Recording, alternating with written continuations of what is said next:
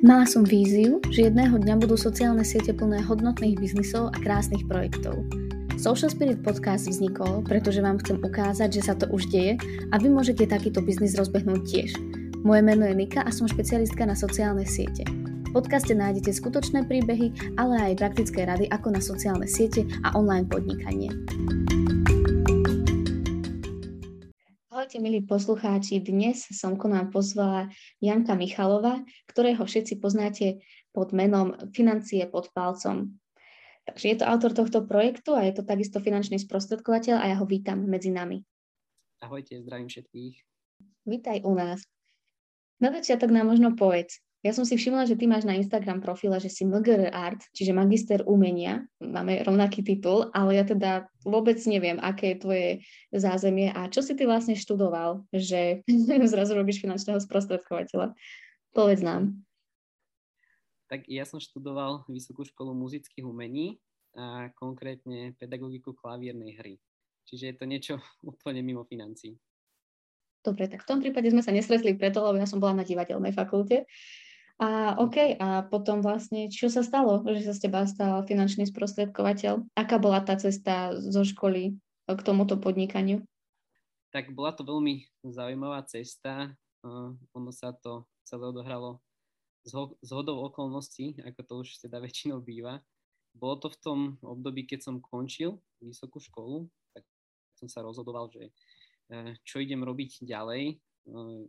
Ja som popri škole aj učil na základnej umeleckej škole na plný úvezok a popri tom som dokonca aj brigadoval v jednej pojazdnej kaviarni v Bratislave. A v tom období už bol na svete aj môj syn Miško, no a ja som vtedy chcel samozrejme pre rodinu to len to najlepšie. A v tom období som stretol na jednej dedinskej akcii môjho terajšieho už kolegu Adama, a dali sme sa vtedy tak do reči, že čo on robí, ako sa mu darí. No a on mi spomenul spoločnosť, kde som vlastne aj dnes. A zaujímavé je aj to, že mňa už do tejto spoločnosti volali dávnejšie robiť, ale vtedy som povedal, že toto vôbec v živote robiť nebudem. Mm. A vlastne, ako som sa stretol s tým Adamom, tak som potom počul aj od nejakých známych, že má super prácu, že sa mu tam darí. No a tak som nad tým rozmýšľal a napísal som mu na Facebooku, že či mi o tom nevie povedať viac. No a potom sme dali jedno stretnutie, povedal mi, čo ako tam funguje a teda šiel som na taký úvodný seminár, no a odtedy som v podstate začal, začal som sa v tomto celom vzdelávať. Uh-huh, uh-huh. Takže aj ty sám si mal také predsudky voči celkovo tomuto finančnému sektoru a možno tým finančným poradcom. Lebo viem, že pred nejakými desiatimi rokmi to bolo určite vnímané skôr um, tak negatívne ako pozitívne, ale dnes mám pocit, že možno je to tým, že už som staršia a že by sa mi asi vyšiel niekto, kto by mi pomohol uh, s financiami a všeobecne finančná gramotnosť je dôležitá vec, ale predtým sme to vnímali ja aj moje okolie, takže že čo je toto zač vlastne. Tak uh, áno, hlavne v minulosti boli tí finanční poradcovia vnímaní nie uh, nemali ako keby dobrú povesť. Akože myslím si, že aj dnes to nemajú ľahké, tí finanční poradcovia, pretože je ich na Slovensku dosť veľa, ale teda musím povedať, že z môjho pohľadu sa ten uh, finančný trh značne sprofesionalizoval a ak niekomu až tak sa nedarí, alebo že stále akoby akoby sa nevie tam uchytiť v tej branži, tak v podstate buď netrafil tú správnu spoločnosť, alebo akoby nemá chuť sa ďalej vzdelávať, pretože že v podstate dnes človek musí stále ísť s tými novými informáciami, musí sa v tom vzdelávať. No a ale v podstate už dnes je to fakt oveľa lepšie, takže aj ja to tak celkovo vnímam, že, že tí ľudia to vnímajú pozitívnejšie. Ja, ja môžem súhlasiť, lebo ja to tiež vnímam sama uh, pozitívnejšie. Takže super. Takže je to niečo také, čo, o čom si povieš, že toto chceš robiť aj naďalej? Tak ja som si na začiatku povedal, že, že vydržím aj nech sa stane čokoľvek. A fakt, mm-hmm. boli, fakt boli ale situácie, že, že mal som chuť s tým skončiť. Uh, sama pracuješ s ľuďmi a vieš, aké to je, že ten človek ti slúbi, potom z toho aj tak nič nie je, hej, potom, potom s niekým sa na niečo dohodneš, tak je to nakoniec úplne inak. Ale teda povedal som si, že vydržím, lebo štart každého kvázi podnikania nie je jednoduchý, ale určite to netreba na začiatku zdať a pokiaľ človek vydrží určitú dobu, tak tie výsledky prídu a môžem povedať, že už mi začali prichádzať. Mm-hmm, super. A kedy si vlastne začal? V ktorom roku? Alebo koľko rokov to trvá už? Teraz je, sú to mm, približne 3 roky. A v ktorom momente si sa rozhodol, že ideš e, sám seba prezentovať aj na sociálnych sieťach ako finančný sprostredkovateľ? Keď začala korona. Bolo to v podstate v tom marci, keď to celé vypuklo, Mhm, asi dva roky dozadu tým pádom. Áno, áno. No ono to bolo tak, že, že ľudia sa vtedy aj uzavreli a to také klasické, že poď sa stretnúť moc nefungovalo. Mm-hmm. Takže e, museli sme sa inak presunúť s tými stretnutiami do online. No a ja som, ja som hľadal proste nejaký spôsob, ako, ako začať e, ľudí priťahovať k sebe. Tak e, chcel som ísť teda s tým na tie sociálne siete No a tá prvá pra- platforma, s ktorou som ja začal, tak bol Facebook. Ja som vtedy nevedel vôbec nič o, o sociálnom marketingu. Ja som si hľadal na YouTube videa, ako si založiť e, fanpage na Facebooku, čiže ja som nevedel vôbec nič. Takže bola to pre mňa španielská dedina, ale tak akože postupne som začal, nejaké veci som si načítal, napozeral a tak. A ten Facebook zo začiatku fungoval veľmi dobre, ale akoby postupne, postupne sa tam začali znižovať dosahy a mal som z toho pár klientov, ale nešlo mi to. Nešlo mi to tak, ako by som si predstavoval. Mm-hmm. No a... Ešte predtým, uh, prepáč, presne predtým, ako si vlastne prišiel na tie sociálne siete, tak si aj cítil, že si mal menší záujem od klientov? Že bolo to také, taký nejaký skok po tej korone, že kvôli tomu si sa potom rozhodol, že musím si ich nejako zohnať cez napríklad tie sociálne siete? Áno, tak uh, neviem, či vieš, ako funguje to finančné sprostredkovanie úplne uh, celé, ale... Neviem. Ono je to taká klasika, hej, že spravíš si menný zoznam uh, ľudí, ktorých poznáš a potom v podstate telefonuješ, hej, že dáš im vedieť, že, že čo robíš. A tam je veľa ľudí, hej, že, že OK, super, stretneme sa, alebo niekto ti povie, že stretne sa, nakoniec sa nestretne a je to také, vieš, uh, pre niektorých nie je veľmi príjemné. No mm-hmm. a ja som teda začal hľadať akoby cestu, aby, aby tí ľudia sa ozývali mne. Hej, že, že majú nejakú potrebu a nemusím akoby ja ich zháňať, ja ich kvázi presviečať o tom, že som dobrý v tom, čo robím, a čiže, čiže ja som chcel ísť takýmto smerom aj, aby tí ľudia sa mne sami ozývali. A to sa deje prostredníctvom tých sociálnych sietí teraz, áno? Áno, áno. Akože musím povedať, že aj chvala Bohu, že, že sa to mm. dosť dobre rozbehlo, hlavne teda ten Instagram. Ten akože dosť teraz fičí. Uh-huh. A na ten Instagram si teda prešiel v tej fáze, kedy už na Facebooku začali byť tie nižšie dosahy, alebo si si to uh-huh. tak paralelne potom tvoril, že aj na Facebooku, aj na Instagrame? Uh-huh. Ja som ten Instagram vytvoril kvázi tak paralelne, ale dával som tam to isté, čo na Facebook. Ale na tom Instagrame mi to nefungovalo z začiatku vôbec potom som prešiel, lebo dával som obrázok a k tomu nejaký popis, hej, dole, normálne. Mm-hmm. A potom som trošku aj zmenil formát, začal som robiť karusel. Hej, napríklad to držalo akoby dlhšie tú interakciu toho diváka. To, čo bolo podľa mňa úplne kľúčové v tom celom procese, bolo to, že som akoby začal točiť videá, na ktorých som bol ja, mm-hmm. som začal ukazovať svoju tvár a vtedy prišiel akoby zlom, Vtedy som začal mať postupne viac followerov.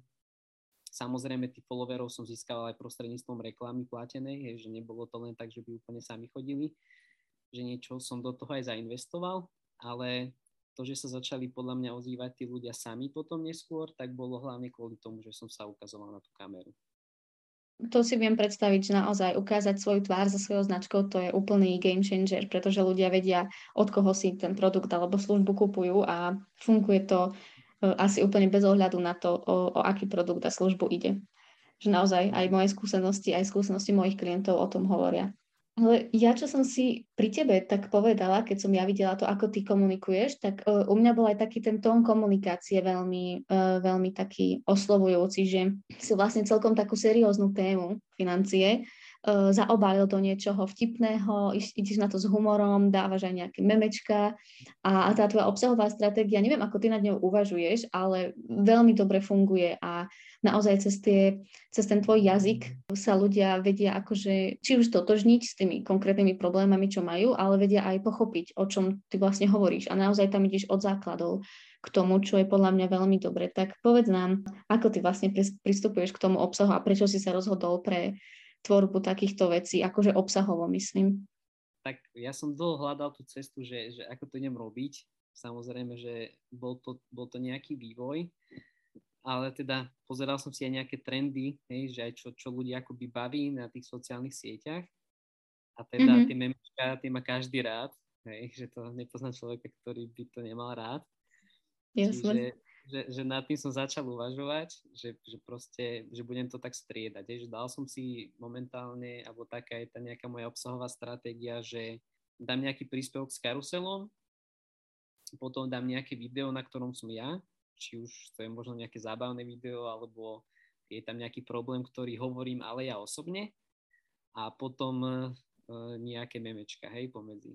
Čiže tak sa to snažím akoby striedať ale čo je akoby najdôležitejšie, že snažím sa dať v každom tom príspevku tomu človeku hodnotu. Aj keď to je memečko, tak vždy pod to memečko dám proste nejaký náučný text, ktorý, ktorý tomu človeku vie pomôcť reálne. Že nie je to len taká akoby proplánová zábava, ale, ale je tam aj nejaká mm-hmm. hodnota. To veľmi pekne hovoríš, určite tá hodnota je vlastne tá hlavná priorita, prečo by nám tí ľudia nakoniec mali napísať. A keď už hovoríme o tom, že máš teda nejakých klientov priamo z toho Instagramu, tak e, ako vyzerá vlastne ten proces, že, že oni ti reagujú na nejaký príspevok v komentári, ty im odpíšeš na komentár a potom ti napíšu do správy, alebo ako to bežne vyzerá celý ten proces od toho momentu, kedy oni nejako zareagujú a nakoniec si dohodnete nejakú konzultáciu napríklad? Tak ono je to veľmi individuálne a, ale väčšinou mi teda ľudia sami napíšu správu. Väčšinou sa s tými ľuďmi dohodnem alebo snažím sa s nimi dohodnúť hneď buď stretnutie alebo videohovor. Častokrát mm-hmm. sa im snažím aj akože pomôcť aj, aj priamo do správy im odpísať nejakú vec, ale podľa môjho názoru tie financie, alebo tie, hlavne tie osobné financie, nejaký osobný problém je niekedy dosť ťažké vysvetliť cez správu, takže ja sa to mm-hmm. snažím vždy potom smerovať na ten online hovor, pretože tam si to dokážeme oveľa lepšie vysvetliť. Takže väčšinou to takto nejako potom pretransformujem, aby tam došlo buď k tomu videohovoru, alebo k tomu stretnutiu. Z čoho mi vychádza úplne, že ty si taký uh, komunikatívny človek, že máš rád telefonáty, uh, videohovory, takisto aj na tých uh, videách, ktoré dávaš na Instagram, vidieť, že sa vlastne vôbec nehambíš ako keby bolo to tak vždy, alebo si mal takú fázu, že si sa nehambil? Alebo zároveň aj pomohla ti pri tom tá škola, že z tej hry na klavíri si bol zvyknutý na nejaké publikum? Tak uh, myslím, že trošku mi to pomohlo určite, tak uh, mal som aj koncerty, kde som hral pred stovkami ľudí, ale musím povedať, že to vystupovanie na kameru je úplne odlišné z tohto pohľadu, že ja keď som začínal, ja keď som začínal, tak eh, ja som tie videá točil aj na 20-30 krát, hej, lebo jednak som sa tam buď zasekol, alebo proste ja mám rád veci celkom takže dokonale, že v podstate niekedy to na 5 krát natáčam to video, lebo som není spokojný s nejakým slovom, ktoré tam poviem. Mm-hmm, Ale ešte teda, až do dnes. Wow. Až do dnes v podstate, lebo fakt mám rád veci, že nech sú, nech sú dobre spravené, ale je to, je to oveľa lepšie, musím povedať. Zo začiatku som mal tiež problém s tým, že budem trápny, idem ukazovať svoju tvár, idem hovoriť niečo na kameru, ale postupne to zo mňa opadlo a, a naozaj je to len o tom, že treba s tým začať a treba to robiť. Hej. Nič akoby iný liek na to nie je, že sa to naučiť robiť. Všimol si si aj tak, že naozaj tie, tie videá viac fungovali v rámci tých nejakých interakcií, ale aj v rámci toho, že na základe nich sa ti potom tí klienti ozývali? Či to tak úplne už do detailu zmapované nemáš? Ja dosť si sledujem, napríklad, teraz dávam veľa vecí do stories, hej, hlavne. Mm-hmm. Snažím sa tam komunikovať, aj videá, tam mi až tak nezáleží, aby boli úplne perfektné, ale zase snažím sa, aby v nich boli titulky napríklad, že dám si tú námahu, že proste spravím tam tie titulky, pretože tie videá s titulkami majú oveľa viac pozretí a ja si vždy aj pozerám, že koľko ľudí videlo moje stories. Hej. Takisto si dávame pozor, že na to, aké dlhé je to video. Hej, že nechcem dávať niekedy úplne strašne dlhé tie videá, pretože tam čím ďalej ideš akoby tými storičkami, tak akoby klesajú tie dosahy. Mm-hmm. Takže snažím sa robiť kratšie, vecnejšie videá, na tie ľudia aj viacej akoby reagujú a ich skôr dopozerajú, hej, ako tie dlhé. To, to máš dobre nastavené určite. Väčšina našich poslucháčov sú ľudia na voľnej nohe alebo sa minimálne chystajú úplne osamostatniť. Čo by si im z toho finančného hľadiska mm, poradil? Čo je dôležité predtým, než sa rozhodnú napríklad odísť z full-time jobu? Tak určite by si to mali, mali nejako naplánovať, že nemalo by to byť také uh, hurá rozhodnutie, že idem proste, zajtra už nenastúpim a idem podnikať, ale mali by si to z môjho pohľadu pripraviť a nejako naplánovať. Dôležité sú určite tie rezervy, pretože ak má človek vytvorené nejaké rezervy, tak potom mu to dáva oveľa väčšiu psychickú hodnotu a nemusí sa napríklad báť, že či mu ďalší mesiac vyjde v úvodzovkách. Ale tomu vytvoreniu tej rezervy by mali aj predchádzať určité kroky a tým akoby najdôležitejším je spísať si svoje výdavky aby, aby človek mm-hmm. vedel, koľko mesačne potrebuje na prežitie. A na základe toho by mal potom vytvárať aj tie rezervy. Štandardne ja bežným ľuďom hovorím, aby mali tie výdavky alebo tie rezervy vo výške 3 až 6 mesačných výdavkov, ale ak chce niekto podnikať, tak kľudne by mali byť aj vyššie, možno aj 10 mesačné. Pretože asi sama vie, že ako funguje to podnikanie, že jeden mesiac môže byť veľmi dobrý ale potom ďalšie dva mesiace môžu byť uh, slabšie a môže sa stať, že, že naozaj potom, potom človek nevie, nevie napríklad zaplatiť účty, nevie zaplatiť tú stravu a podobne. A dôležité je podľa mňa aj mať nejaký ten manažment osobných financí nastavený, pretože ak sa ti ten jeden mesiac zadarí, tak by si si mala odložiť tie zvyšné peniaze na ďalší mesiac. Čiže mm-hmm čiže z môjho pohľadu vedieť aj trošku si manažovať tie financie. Čiže toto manažovanie peniazy znamená, že vlastne vytvárať nejaké dlhodobejšie rozhodnutia, hej, s dlhodobejším vplyvom. Určite áno. A máš teda aj nejakých klientov, ktorí sú vyslovene, že živnostníci, alebo takto sú na voľnej nohe? Tých mám paradoxne asi najviac, pretože oni sa, oni sa paradoxne potlkajú s väčšími problémami ako tí zamestnanci. Živnostníci mm-hmm. sami o sebe sú, sú špecifická skupina, pretože oni väčšinou aj veľmi dobre zarobia, ale teda kvôli rôznym, uh, poviem to, že úsporným opatreniam si optimalizujú svoje daňové priznanie. A, a čo znamená optimalizovať daňové mhm. priznanie?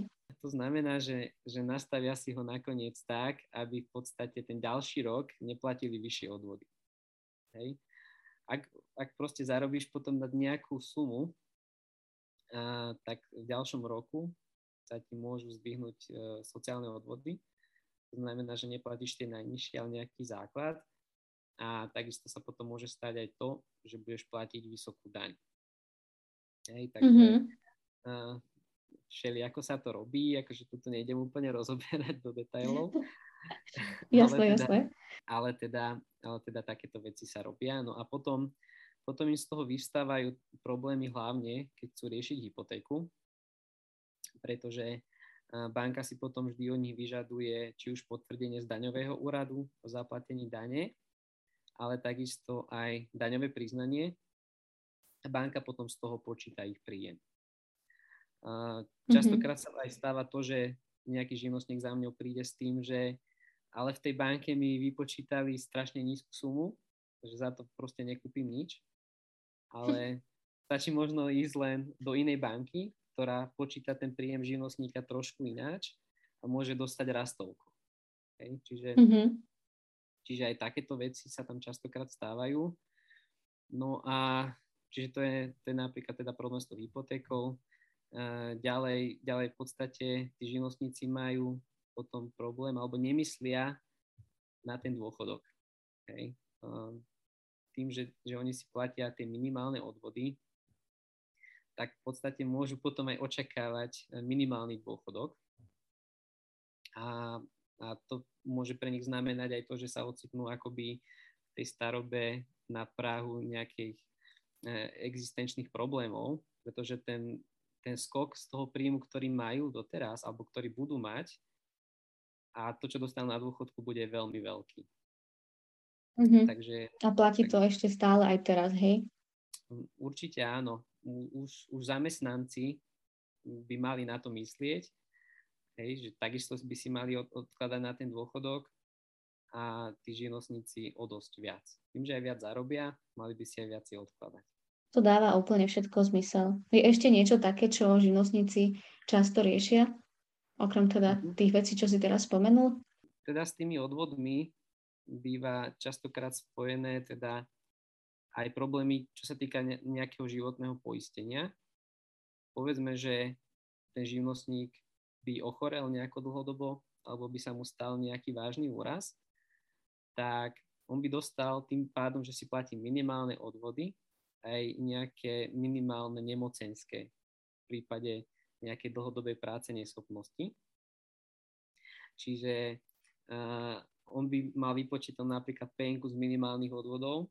To znamená, že fakt zase opäť by sa mohol dostať do veľkých problémov, ale zase na druhú stranu, ak má tú rezervu vytvorenú, ktorú sme spomínali, tak sa nemusí báť.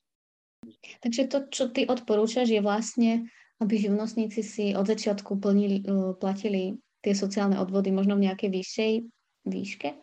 Neviem, či to dáva úplne, úplne zmysel, aby si mhm. platili vyššie odvody, pretože trošku si možno zvýšiš ten dôchodok, ale podľa mňa väčší zmysel dáva, keď si tie peniaze budeš sama, sama odkladať.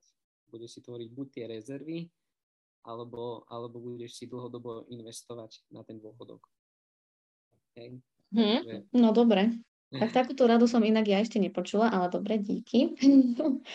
Určite sa zíde viacerým živnostníkom, ktorí nás počúvajú. Ja ešte mám taký pocit, aj sama za seba hovorím, ale možno teda určite aj naši posluchači to tak majú, že prešli na voľnú nohu aj možno kvôli takej slobode. U mňa to bola hlavne taká priestorová sloboda, ale viem si predstaviť, že aj tá finančná sloboda je taká priorita, keď človek ide na voľnú nohu. Máš nejakú poučku alebo nejaké veci, že ako sa môže človek stať finančne slobodný, alebo je to vôbec možné, keď je človek na voľnej nohe? To samotné podnikanie ti dáva akoby veľký priestor na to, aby si stala finančne slobodno, slobodnou, pretože uh, za mňa v tom podnikaní neexistuje akoby hranice toho príjmu. Hej. Keď, je, mm-hmm. keď je mhm. človek zamestnaný, tak um, poviem príklad niekde v štátnej správe, tak ide podľa tabuliek, z ktorých sa nedokáže akoby vymaniť, alebo dokáže postúpiť na nejakú vyššiu pozíciu len veľmi ťažko a takisto ak, aj keď na ňu postupí, tak ten, ten platový skok nebude nejaký veľký. Ale pokiaľ si človek dokáže vy, vytvoriť úspešné podnikanie, čo samozrejme určitý čas trvá, že to nie je hneď, že naozaj prvé dva roky môžu byť také veľmi na hojdačke, ale pokiaľ sa mu to rozbehne, tak tam nie je obmedzenie. A samozrejme, ak zarobí nad rámec e, toho, čo potrebuje, tak dokáže tie peniaze odložiť, dokáže byť veľmi ľahko aj veľmi rýchlo finančne slobodný. Čiže to je akoby podľa mňa jeden z takých základných spôsobov, ako dosiahnuť finančnú slobodu. A samozrejme je ich viacero. A potom takým druhým obľúbeným e, spôsobom mojím je teda samotné investovanie, ktoré, ktoré fakt e, dokáže, dokáže byť pre každého Mm-hmm. Dokáže si vytvoriť na cesto investovanie veľmi slušný majetok.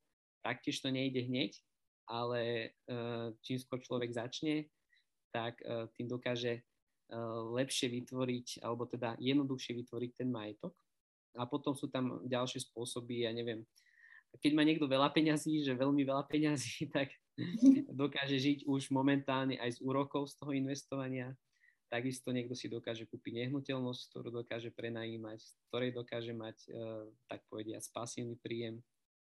A, a takisto aj nejakou striedmosťou, že na, na istý čas sa akoby, na istý čas sa akoby uskromniť a potom žať tie plody Myslím, že naši posluchači sú viac menej takí možno začínajúci podnikatelia, alebo ešte častokrát majú tie svoje sociálne siete rozbehnuté iba popri nejakých full-time prácach. Takže možno by si nám mohol povedať o tom druhom type, že investovanie, že čo by si si vedel predstaviť pre ľudí, ktorí nezarábajú tak veľmi veľa, že by mohli mať aj úroky z investovania, ale...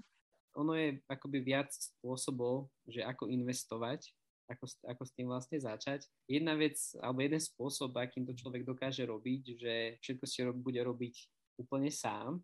To znamená, že musí si ale k tomu veľa vecí naštudovať, hej, musí si veľa zisťovať z nejakých relevantných zdrojov a musí sa aj o tie investície akoby priebežne starať. Hej, čiže to je akoby jeden spôsob. A druhý spôsob je ten, že si v podstate nájde na to niekoho, tomu s tým pomôže, k tomu to celé nastaví a bude sa mu o to akoby priebežne starať.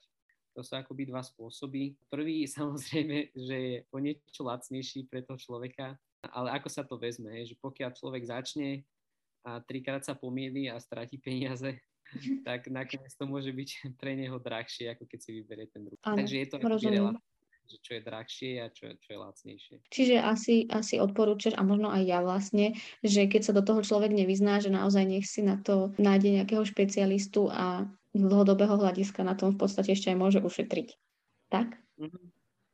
Určite áno. Ja som, ja som tiež kadečo skúšal, ešte keď som o tom až tak veľa nevedel. a teda, no, prišiel som o nejaké peniaze, takže Takže tak. No, na základe tohto vieš vytvárať lepší obsah na sociálne siete pre svojich fanúšikov, lebo si si sám prešiel aj časťou, ako to nerobiť. Takže to je pre teba len plus teraz. Áno, áno, treba si z toho zobrať niečo pozitívne. Janko, dôvod, prečo som ťa ja oslovila aj na tento podcast, bol ten, že vlastne robíš vo, v takom finančnom sektore, ktorý je ako keby taký celý presne, že košielky, obleky, musíme vyzerať všetci seriózne a už som povedala, že ty to robíš s vtipom a humorom, ale zároveň si dokážeš ako keby vybudovať nejakú dôveryhodnosť u tých ľudí. Čím si myslíš, že to je? Vieš čo, akože uvaž, uvažoval som dosť nad tým, aj, aj keď dávam tie príspevky, tak snažím sa hľadať akoby tú zdravú mieru, že neprestreliť to, lebo potom fakt sa také ako keby serióznej oblasti môže stať ľahko človek akoby taký nedôveryhodný, hej, že keď si mm. robí fakt, že veľkú srandu z toho. Áno, áno. Neviem, neviem úplne ti na toto odpovedať, ale snažím sa to robiť tak, aby som hlavne nikoho neurazil, že, že vždy si dôkladne premyslím to čo, to, čo tam idem dať na tie siete, snažím sa uh, na to pozerať kriticky, hej, že, že kto by mohol mať aké výhrady k tomu. Samozrejme, že vždy sa nájdú ľudia, že, ktorí nebudú akoby súhlasiť s tým, s tým môjim názorom, samozrejme, ale teda s tým človek musí rátať, keď, keď ide hovoriť svoj názor verejne na sociálne siete. Ale myslím, že, myslím, že tým, že, že som akoby, že tú dôveryhodnosť som si vytvoril hlavne tým teda, že sa snažím byť autentický, že nesnažím sa nejako tie veci predstierať a ukazujem sa na tú, na tú kameru a dávam ľuďom hm, hodnotu. Myslím si, že, že dosť veľkú.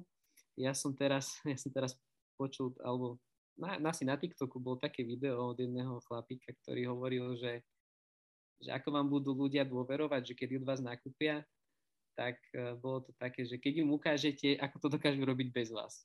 Takže niekedy, niekedy sa ľudia aj čudujú mi, že, že prečo dávam toľko veľa informácií, hlavne ako keby niekedy moji kolegovia, že, že prečo to dávam von, však si to potom ľudia vedia spraviť aj bez teba, ale podľa mňa na základe toho potom tí ľudia mi aj veria. Uh, súhlasím s tebou a môžem to aj potvrdiť, že aj štatistiky vlastne hovoria, že, že čím viac hodnoty dáš ako keby, tak tým viac si presne e, pozicionovaný ako ten expert v danej oblasti a oni nemajú šancu ako keby tí ľudia teraz e, dokázať urobiť niečo, čo, čom ty už v tvojom prípade figuruješ 3 roky, tak ja sa to proste nenaučím z jedného príspevku, ani z dvoch, ani z desiatich. Takže jedine presne, čo ty tým získavaš, je to, že ti viac tí ľudia veria a že veria aj tomu, že im chceš pomôcť a nielen na nich zarobiť. Mhm. Pretože to častokrát býva presne ten problém, že že prídeme na tie sociálne siete, že juchu, my to ideme predávať, ale najprv naozaj musíme niečo dať tým fanúšikom, aby sa z nich stali potom reálni kupujúci zákazníci. Tak, tak. Ako to vlastne funguje v rámci toho predaja u teba, že Víš, nemáš nejaký produkt, ktorý stojí napríklad 5 eur a môže si ho človek kúpiť u teba cez Instagram shop alebo tak, ale tvoj, tvoj produkt je vlastne služba. Uh, neviem, či to úplne nie je tajná informácia, tak keď je, tak mi kľudne povedz, že mi na to neodpovieš, ale keď nie je, tak koľko ty vlastne takých klientov si vieš uh, zadovážiť takto cez Instagram? Takto. Ono to, ten, ten proces fungovania s tým klientom, ja sa snažím mať nastavený tak, že to nie je nejaká krátkodobá vec, ale že v podstate hmm. mám to klienta dlhodobo, a že sa o neho starám vlastne aj potom, že môže všetky tie problémy, ktoré má v budúcnosti riešiť so mnou spätne. Ale teda aj ten proces niekedy je taký, že, že my nevyriešime niečo za týždeň s tým klientom. Takže niekedy mám tých klientov rozrobených, najmä ak sa rieši napríklad, povedzme, že hypotéka, tak aj 2-3 mesiace niekedy. Čiže ja reálne mám možno dnes rozrobených naraz nejakých 30 klientov s ktorými riešim priebežne tie veci a takmer všetci sú momentálne z Instagramu.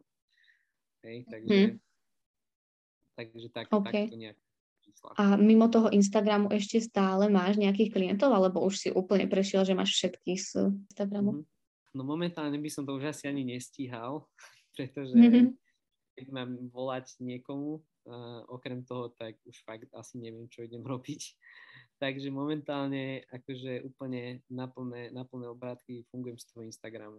Paráda, takže si oficiálne online podnikateľ už, lebo vlastne všetkých klientov máš online, no super.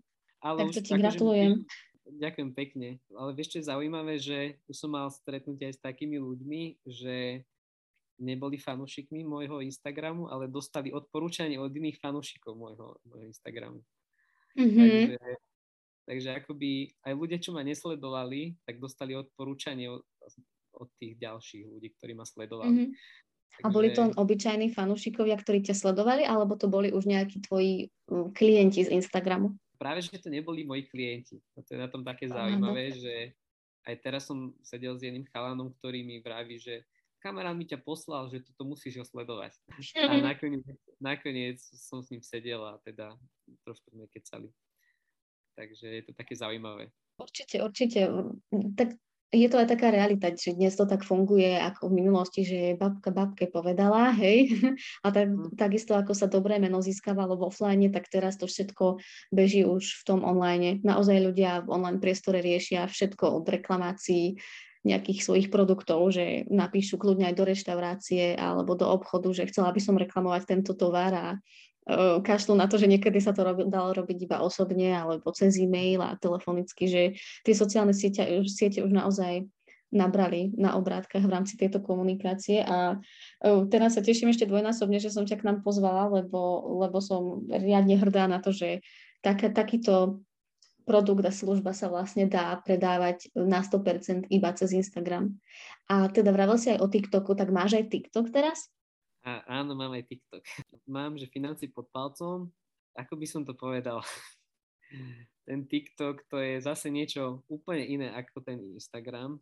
Tu som aj zvažoval, že, že ten TikTok vymažem, ale teda zotrval som pri tom a veľa, veľa sledovateľov normálnych e, mi prišlo odtiaľ na, na Instagram, mm-hmm. ale teda na tom TikToku e, to dosť funguje e, tak, tak som povedal neriadenie.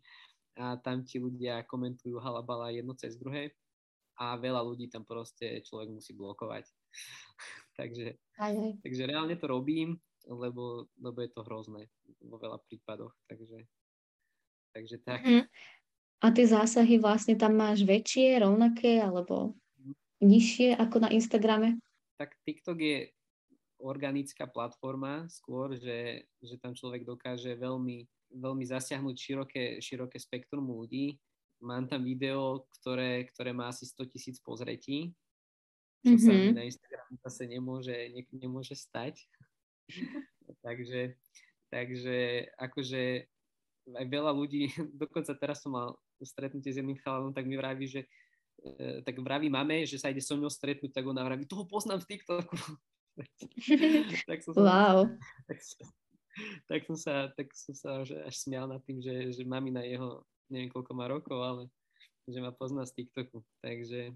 Akože wow, že, že aj staršia generácia na TikToku, no ozaj no. je to sieť, ktorá naozaj veľmi rýchlo rastie, ale tiež si k nej ešte hľadám nejakú tú cestu ale e, dal si mi teda odôvod viac. U teba si aj myslím, že je to dobrý taký strategický ťah, lebo celkom vlastne komunikuješ podľa mňa aj na tú mladšiu cieľovú skupinu a s tým, že to všetko robíš tak e, troška s humorom a tak jednoducho komunikuješ, tak e, si v podstate môžeš na tom TikToku aj vychovať potenciálnych zákazníkov, takže určite, keď ti môžem odporučiť, tak tom pokračuj, lebo to robíš dobré na tom Instagrame a ten TikTok naozaj dáva také zásahy na niektoré videá, že wow. Ale je to zaujímavé, že, že niektoré videá, ktoré by som ani nepovedal, že budú mať také zásahy, tak majú zásahy obrovské. A niektoré také, čo som si zase myslel, že, že toto by mohlo osloviť viac ľudí, tak, tak akože mi, že nula bodov, hej, že tisíc pozretí a niektoré majú, že fakt, že aj 70, 100 tisíc pozretí a takto. Uh-huh, Človek uh-huh. úplne nevie, nevie predpovedať, že, akoby, že čo, čo bude úspešné a čo nie. Uh-huh, tam asi hrá uh, viacero faktorov preto a snažil si sa na to teda nejako prísť, ale neprišiel si na to, hej, že možno aj o tej kreatíve hlavne to bolo? Uh, neviem, neviem, neviem, neviem fakt, od, od čoho to závisí.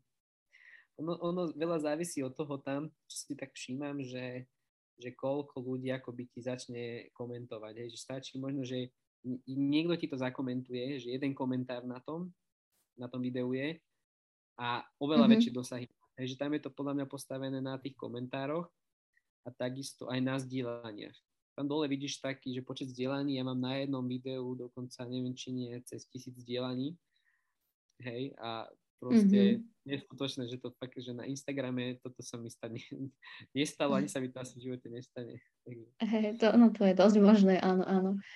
A keď vlastne vytváraš eh, tieto Reels videá, tak ich vytváraš najprv na TikToku a potom si ich zdieľaš na Instagrame, alebo to robíš naopak, alebo osve? Väčšinou to točím na TikToku a stadiaľ si to ako hmm. stiahnem bez toho watermarku.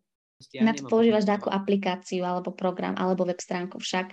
Áno, aplikáciu. Takže mal som jednu, ktorá mi fungovala, potom prestala zrazu tak som musel nájsť ďalšiu, ktorú som si zaplatil na celý rok, takže to je strašné, ale dobre. No dobre, tak nám povedz jej názov. Talk video sa to volá. Tak, tak nejak, no, talk video, áno.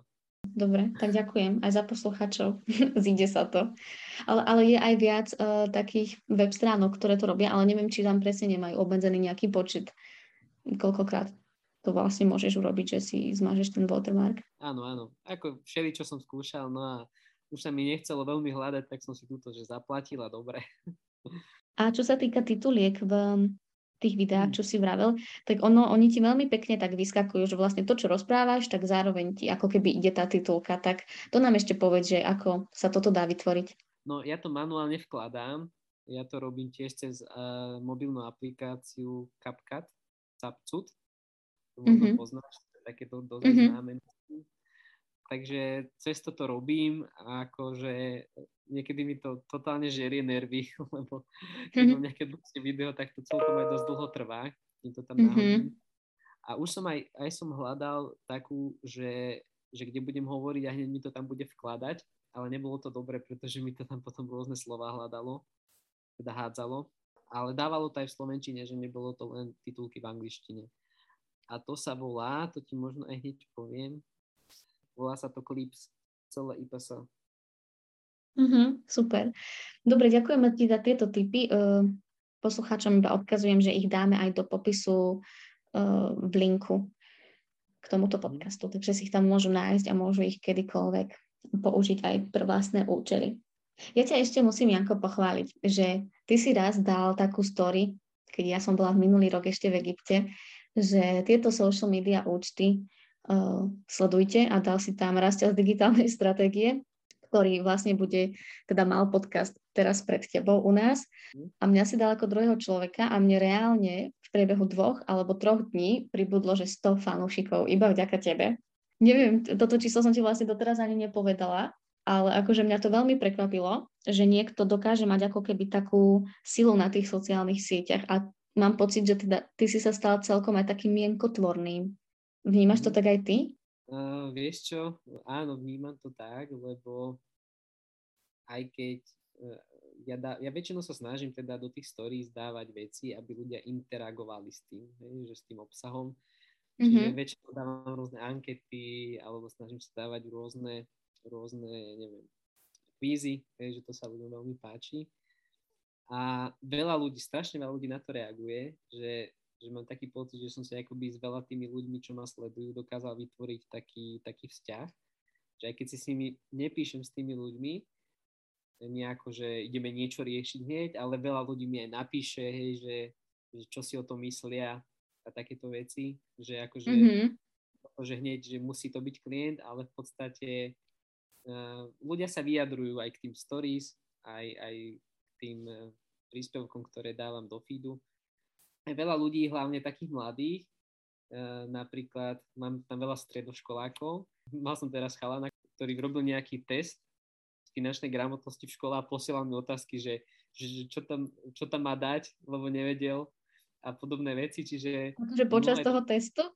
Áno, počas toho testu mi normálne písal, mi robil, robil mi fotku z obrazovky v škole a aj takýchto veľa mladých ľudí mi píše, že sú radí, že, že tam pridávam tie veci a pýtajú sa ma na rôzne názory, že čo si ja o tom myslím a tak. Takže vnímam to tak, že, že mám asi teda nejakú tú mienkotvornú silu.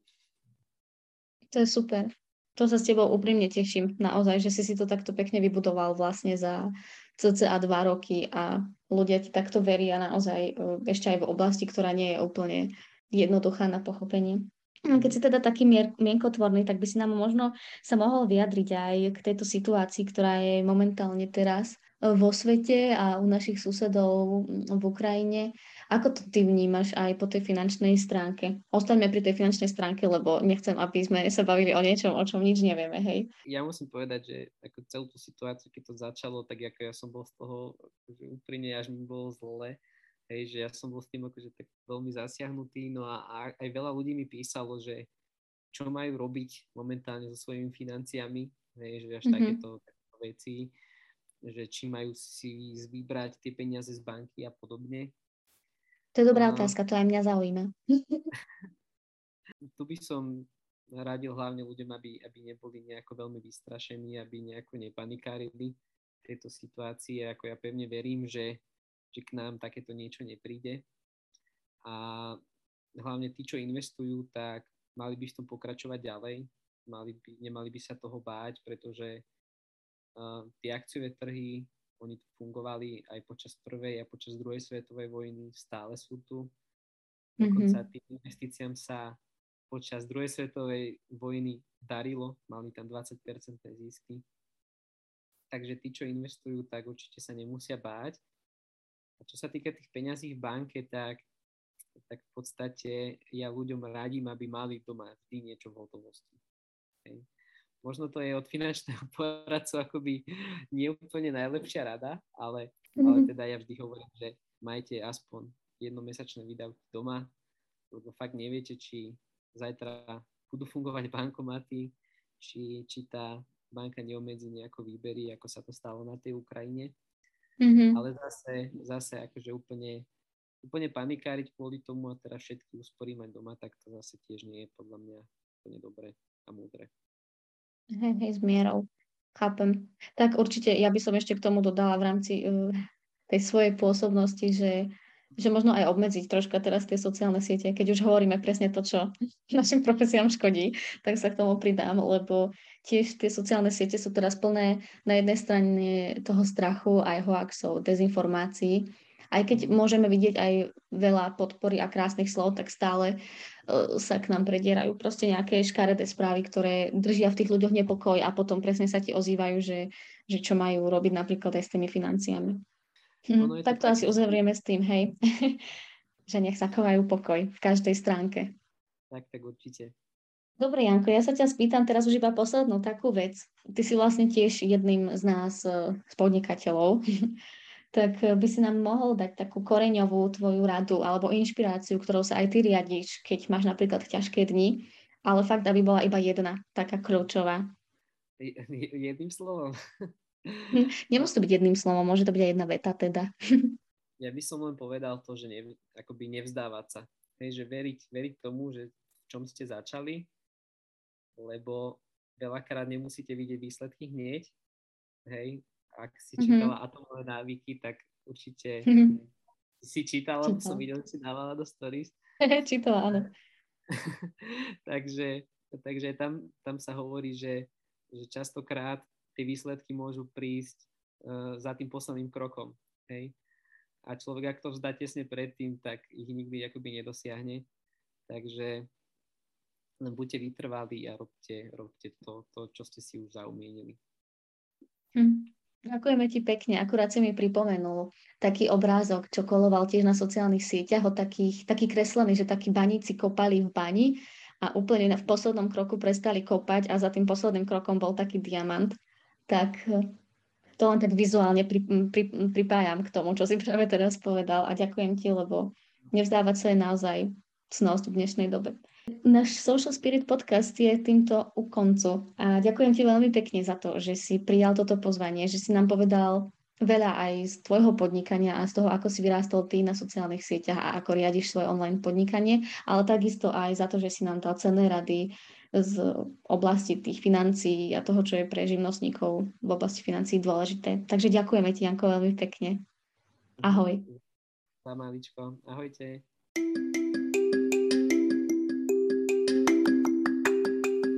Odnášate si niečo z dnešného Social Spirit podcastu?